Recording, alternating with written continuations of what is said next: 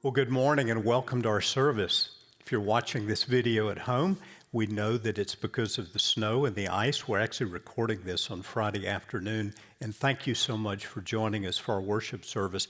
I want to say a special word of thanks um, to Sam Walter, Joseph Hunter, Brett Canode, Tim Dixon. Uh, these folks are responsible for everything we see and hear our video, our lighting, our sound. They do such an incredible job. And uh, together with other volunteers in our church, they enable us to be able to have the live stream, the videos, the things uh, that we're able to see uh, on days like today. So I'm very thankful for them. I want to mention just a few important things coming up very soon in the life of our church. First of all, this Wednesday night, January the 19th, our Taste of Community will be held here at our church. We do ask that you register for this online. This is an opportunity for you to learn about small group offerings, discipleship group offerings. If you're not in a group, you'd like to learn more about a growth community where you can get to know a few people better here at our church, this would be a great way to do that. We'd appreciate it if you'd register before you come this Wednesday evening. Secondly, one week from today, Sunday, January 23rd, we're hosting here at River Oaks at 3 p.m. in our sanctuary the Forsyth Jail and Prison Ministry training. Now, this training is only offered three or four times a year, and uh, this is the first time we've hosted, hosted it here in several years. And I want to urge you if you're looking for a good local ministry opportunity, this is a great one. But you have to go through this hour and a half of training that then uh, uh, qualifies you to visit for an entire year uh, in any part of our Jail and Prison uh, ministry outreaches. I plan to be here, and I hope lots of you will come for this training so you can participate with this wonderful ministry next year. And then finally, we're beginning a Discover Rock class on February 6th. It'll be held at 9:15 during our first service for four consecutive weeks. This is a way for you to uh, learn more about the vision, values of our church, and if you'd like to consider becoming a member of River Oaks, this is also the path to membership. After the fourth Sunday, we'll share a meal together, take membership vows. We do ask that you sign up in advance, and you can register for that on our website as well. Well, this day we're continuing our study of prayer. And we've been looking at Jesus' most foundational teaching on prayer uh, in all the scripture. It's found right in the middle of the Sermon on the Mount in the Gospel of Matthew, chapter 6, verses 5 through uh, 15. I'm going to read that passage this morning. If you have your Bibles, feel free to grab those and read along. Jesus said, And when you pray, you must not be like the hypocrites, for they love to stand and pray in the synagogues and at the street corners that they may be seen by others. Truly, I say to you, they have received their reward. But when you pray, go into your room and shut the door and pray to your Father who sees in secret, and your Father who sees in secret will reward you. And when you pray, do not heap up empty phrases as the Gentiles do, for they think that they will be heard for their many words. Do not be like them, for your Father knows what you need before you ask Him. Pray then like this Our Father in heaven, hallowed be your name. Your kingdom come, your will be done on earth as it is in heaven. Give us this day our daily bread, and forgive us our debts as we also have forgiven our debtors and lead us not into temptation, but deliver us from evil. For if you forgive others their trespasses, your heavenly Father will also forgive you. But if you do not forgive others their trespasses, neither will your Father forgive your trespasses. Jesus begins this teaching by telling us how not to pray. He says, Don't be like the religious hypocrites. They like to be seen by others, they like to be heard, they're trying to impress others with their words. Jesus' teaching here reminds us not to be so concerned about how we, we sound to others when we're praying. Pray for God's eyes and God's ears alone. Secondly, he says, don't be like the, the superstitious people who heap up empty phrases thinking they can get God uh, to do what they want him to do by certain words they repeat over and over, God's not impressed by that. When you pray, Jesus says, pray this way Our Father, who art in heaven, hallowed be your name. Two important things to remember in this part of his teaching. Jesus, by what he would do on the cross, is going to open the way for those who put their faith in him to know God as Father. No one comes to the Father except through the Son. Jesus said later in the Gospel of John, I am the way and the truth and the life. No one comes to the Father except through me. So, in giving us this prayer and telling us to pray, Our Father, he is speaking of what he's going to do. He's going to make the way to the Father, a way whereby you and I can call God our Father, bringing us into this relationship of closeness with our Heavenly Father. At the same time, he reminds us to continue to view God with the greatest reverence by saying, Hallowed be your name. Hallowed means to regard as holy. So Jesus is telling us we can call God our Father, we continue to hallow, to reverence his name. Then he told us to pray, Your kingdom come, your will be done on earth as it is in heaven. And last week we talked about the importance of praying for God's will first to be done in our own lives. When we come to God and say, God, not my will, thy will be done. We are aligning our own will with the will of God. And at the same time, He is strengthening us in order to do His will. We saw further that praying for God's will to be done, not only in our lives, but all areas of life, the lives of people around us, our workplaces, our schools, is a way of joining in partnership with God for the fulfilling of His purposes.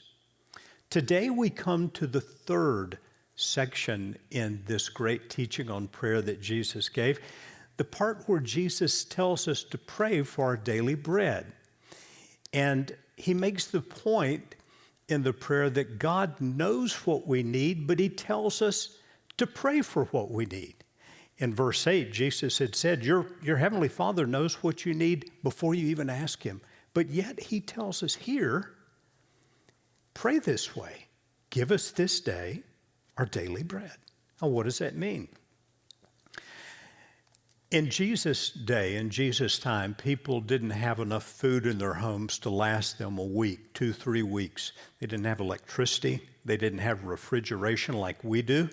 You know, most of us have enough food in our freezers or fridges to last us for days, perhaps even weeks. In Jesus' time, it wasn't the case. People needed to get bread and provisioned food much more frequently. But I think Jesus intends far more here than calling us, excuse me, just to ask for food or just to ask for bread, daily provision. I think he's calling us to ask for what we need.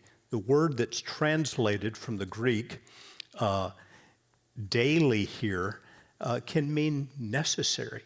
God, give us what we need. Maybe literal food, but it may be for wisdom. It may be for the grace to forgive one, someone who has harmed you. It may be the ability to love someone who's hard to love. It may be for a job. Uh, it may be for uh, discernment in an issue you're facing, healing of a relationship, guidance. Give us this day our daily bread. Now, the question is if God already knows everything we need, and Jesus said, in fact, in verse 8 of the passage I just read, your heavenly Father knows what you need before you ask Him. If that is the case, why does He want us to ask Him? God already knows, so why does He want us to ask Him? Well, I think there's several reasons for this. The first is this prayer is fellowship with God. God desires our relationship, He desires our fellowship. Why did God create you? Why do you think God created you in His own image and in His own likeness?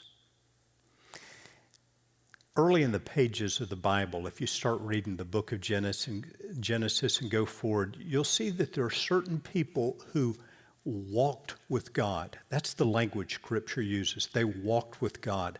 God walked in the garden in the cool of the day with Adam and Eve. Enoch, later in the book of Genesis, walked with God. There are certain people whose fellowship with God was so close they were said to walk with God. That same language is used some in the New Testament. We're told to walk in the Spirit, in the Holy Spirit. Walk in the Spirit, Paul says. You won't fulfill the desire of the flesh if you do that. Walking with God refers to a relationship with God. God created us for fellowship. And a vital part of this fellowship is communication. When we have a relationship with anyone, there is communication, fellowship, communion. The Apostle John writes about this, writing uh, in 1 John chapter 1. He writes, That's what, That which we have seen and heard, we proclaim to you, that is, sharing the gospel with others, that you too may have fellowship with us, and indeed our fellowship is with the Father and with his Son, Jesus Christ. Remarkable words. John says we have fellowship with other believers in Jesus, and our fellowship is with God the Father and God the Son.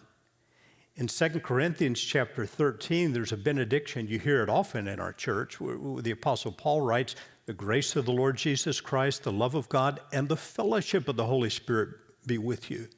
The word translated fellowship is the word koinonia. It means a sharing in common. God wants to share our lives, and one of the ways we participate, we walk with God, we commune with God, is by prayer. He calls us to ask for the things we need. Secondly, as we saw last week, prayer is partnership with God. God has chosen through prayer to include us in the things He does in our lives, in the things He does in the world. He gives us the privilege of partnering in His work, not only in our lives, but also here in earth. And I think God has given us a very, very significant role in the kingdom business, the family business, by partnering with Him in prayer. Thirdly, why pray? If God knows what we need, why pray? In praying, we acknowledge our dependence on God. Prayer is always born out of a sense of need when we're asking for something. We acknowledge that God is greater than we are. We acknowledge God is the source of every good and perfect gift. We acknowledge that we trust Him, that He is good, that we believe He is omnipotent, that is, He's all powerful. He can do what we need, He can give us what we need. Prayer is an expression of trust. And then finally, we pray because God shapes our lives through prayer. Most answers to prayer, most answers we get when we ask God for things, are not immediately seen we don't instantly see answers to prayer typically. Uh, for some things, we pray and we wait for years. I have found this especially true in praying for God's work in the lives of other people. Maybe for a person to come to faith in Jesus, maybe a family member, a friend. Sometimes it requires prayer uh, for years. But God shapes our lives in the waiting because perseverance grows as we persist in prayer. Faith that is tested when we don't see answers is faith that is growing stronger. James writes in the first chapter of the book of James the testing of your faith develops perseverance, and that only occurs over time. God shapes us as we're waiting in prayer. So, why does Jesus tell us to pray for, for whatever we need, at the same time saying that God already knows what we need? Because prayer is fellowship with God, it's communion with Him, it's partnership with Him. Prayer expresses our trust in God, our faith in Him, our belief in His goodness. And then finally, God has chosen to shape our lives through prayer, especially when there's waiting involved. Now, Jesus tells us to pray, give us this day our daily bread. He tells us to ask for whatever we need, whether it's literal food, whether it's financial provision, whether it's a new job, whether it's wisdom, whether it's grace for a difficult situation. What you need, ask your Heavenly Father for what you need. Jesus strongly encourages us as the New Testament goes on to pray to the Father in His name. This is the great privilege of a person who is saved, who has put faith in Jesus, who knows Jesus as Savior and Lord, the privilege of using His name. He says to His followers, In that day you'll ask nothing of me. Truly, truly, I say to you, whatever you ask of the Father in my name, He will give it to you. Until now, you've asked nothing in my name. Ask and you will receive that your joy may be full. Jesus is again talking about asking, asking the Father for things, asking the Father for what we need. Now, what does it mean to pray in the name of Jesus? I have heard people sometimes pray a prayer in which they they use the phrase in the name of Jesus every other sentence. In the name of Jesus, do this. In the name of Jesus, just do this. It's certainly appropriate to, to say, Father, I come in the name of Jesus. But we don't treat the name of Jesus like some type of a, a, a magic uh, formula or a magic chant. What we mean when we say we're praying in the name of Jesus is that we are coming to God the Father on the basis of who Jesus is and what he has done for us. We read further in uh, verses 26 and 27 of John, Jesus reiterates what he's already said. In that day you will ask in my name. And I do not say to you that I will ask the Father on your behalf, for the Father himself loves you because you have loved me and have believed that I came from God. Praying in Jesus' name implies believing who he is.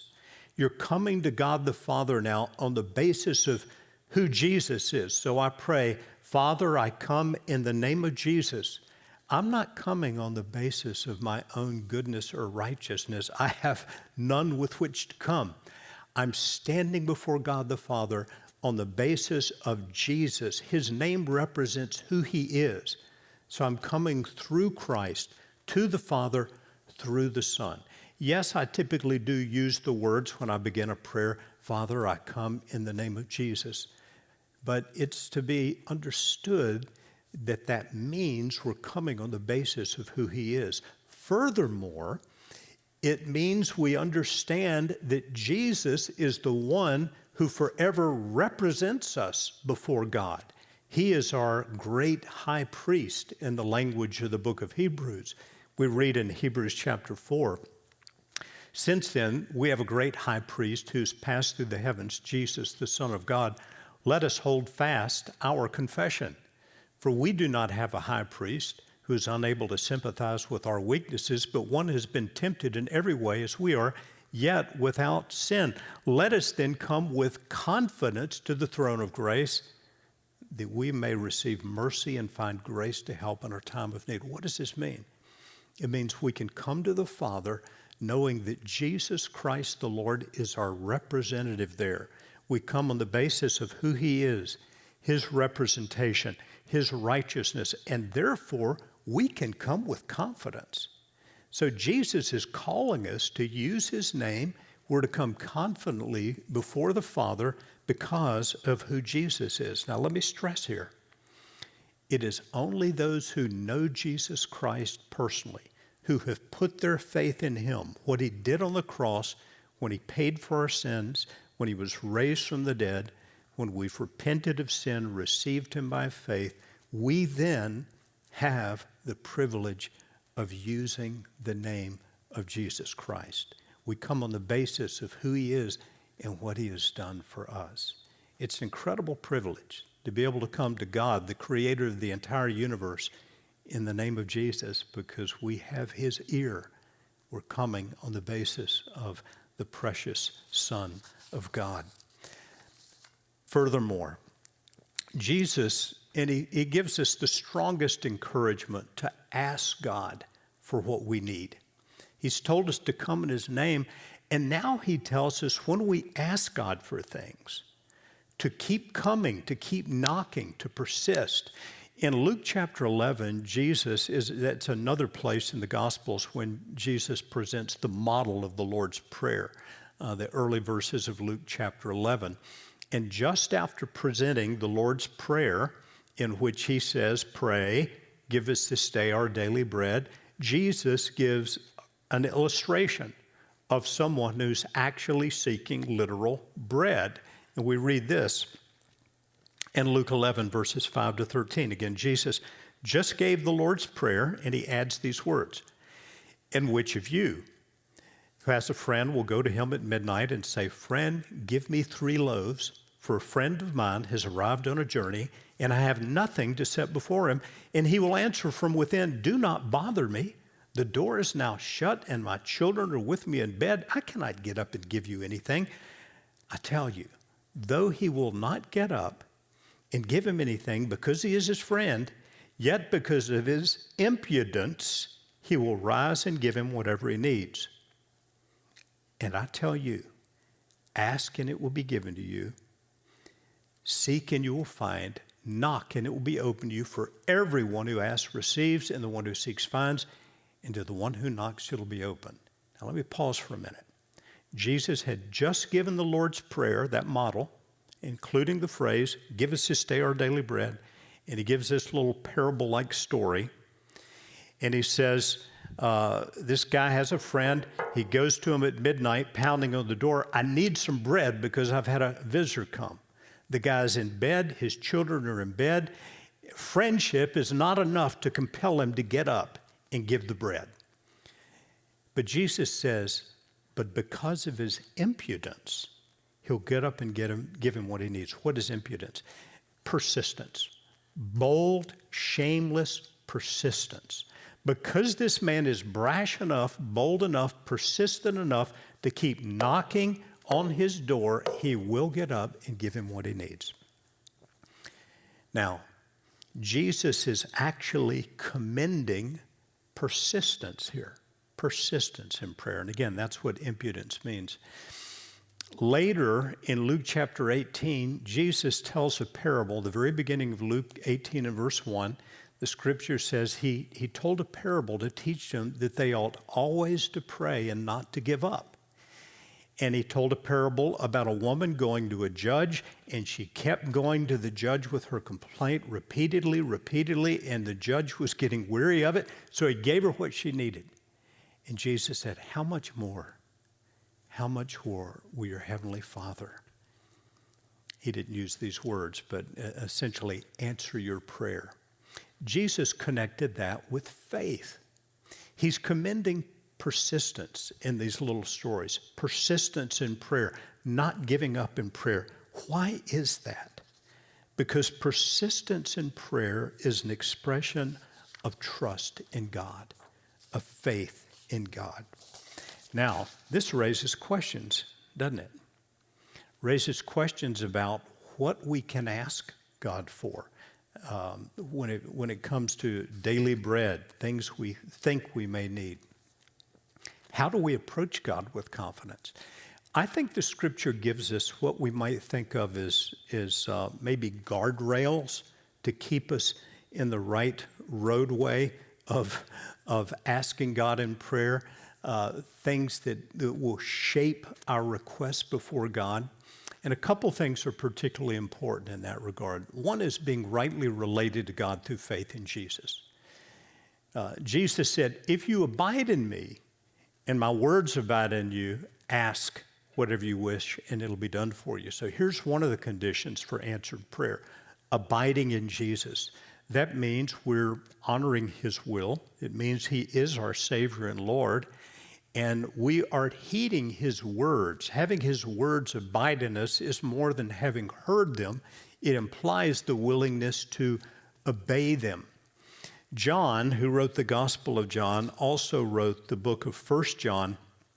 And in 1 John chapter 3 and verse 21, he wrote, If our heart doesn't condemn us, we have confidence before God. And whatever we ask, we receive of him because we keep his commandments and do what's pleasing in his sight. He goes on to say, And this is his commandment that we believe on his son Jesus Christ, and that we love one another. So here's what John's saying. Here's the way to have confidence in prayer to be sure that whatever we ask, we receive of him. Our heart's not condemning us because we're not asking Jesus for something and living in a totally immoral, ungodly way over here. If we're doing that, our heart does indeed condemn us and convict us of our wrongdoing. But if we're seeking to walk with God, His words are abiding in us. We're abiding in Him. We're, we're seeking to fulfill uh, His command to believe in Jesus and to love others. We can pray with greater confidence. There's another guardrail or uh, a guide toward answered prayer given us by John the apostle in 1 John chapter 5.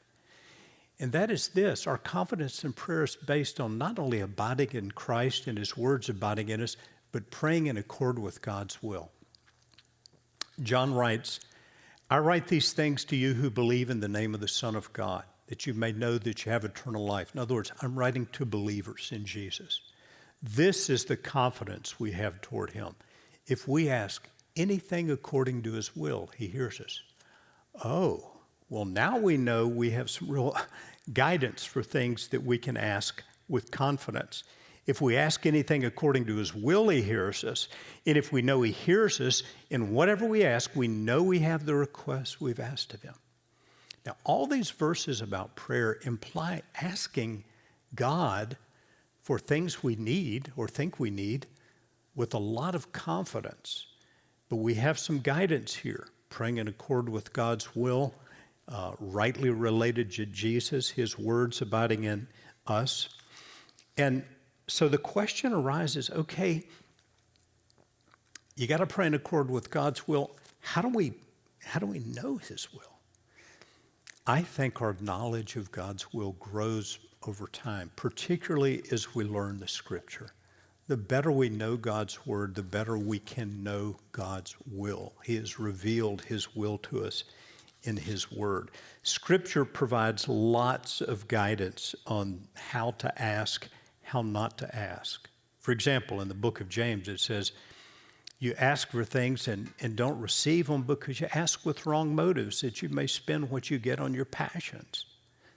You don't want to ask God for something just to fulfill some lust or some passion that's not His will.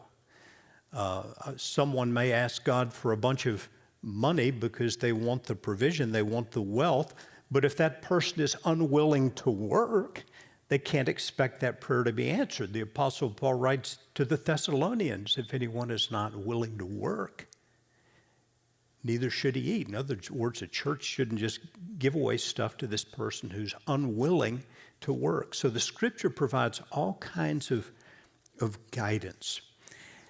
But the more we listen to God's will and His word, the more effective will be our asking the more confident we'll be our asking God for things. Here's a here's a, a quotation from Saint Augustine, Augustine years ago that I think is somewhat what helpful, somewhat helpful in this regard. He said, "He who would be heard of God, let him first give ear to God." In other words, learn God's word, learn what it says about God's will, then you can pray with greater confidence. Anytime we talk about prayer, the question's going to come what about unanswered prayer? And we have to deal honestly with that as we're talking about prayer this month, and I certainly don't want to skim over that. Um, and so, in the coming weeks, I'd like to actually invite you, if you want to submit questions about prayer, about unanswered prayer, struggles that you've had, to submit those questions. And over the next couple weeks, when we're, we're meeting in person, um, I'll give you an opportunity to submit those live in the service, or you can start emailing them in now. One of the quotations um, by Tim, Tim Keller that I have found meaningful in regard to prayer is the one you'll see on your screen. Keller writes in his book titled Prayer God will either give us what we ask or give us what we would have asked if we knew everything he knew. There's a lot in that statement about God's oversight, his sovereign rule over our lives and over our prayer. We'll talk about that further. But on the screen, you will see a, uh, uh, an email address to which you can submit questions. You're welcome to do that this week in advance of next week or uh, submit these live in the service in the next couple weeks. Questions about prayer. We'll try to take a little time in the services to attempt to answer questions you may have about prayer, especially if those can be answered um, from Scripture. But for now, I'd like to close with prayer.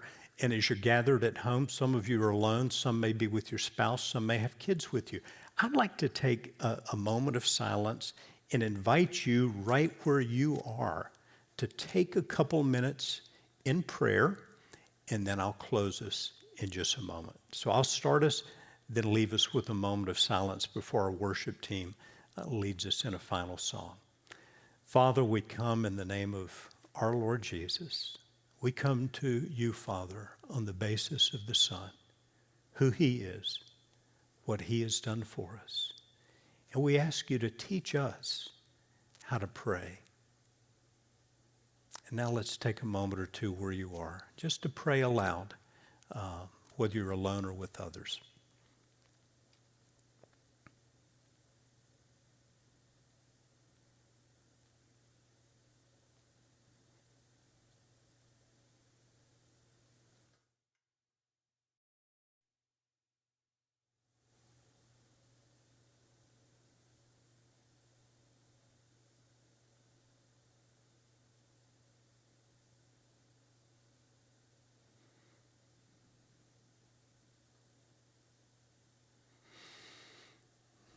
And now, Father, as we continue to pray, I especially want to hold before you our friends and members, Keith and Mary Kushner, the tragic loss of their two daughters.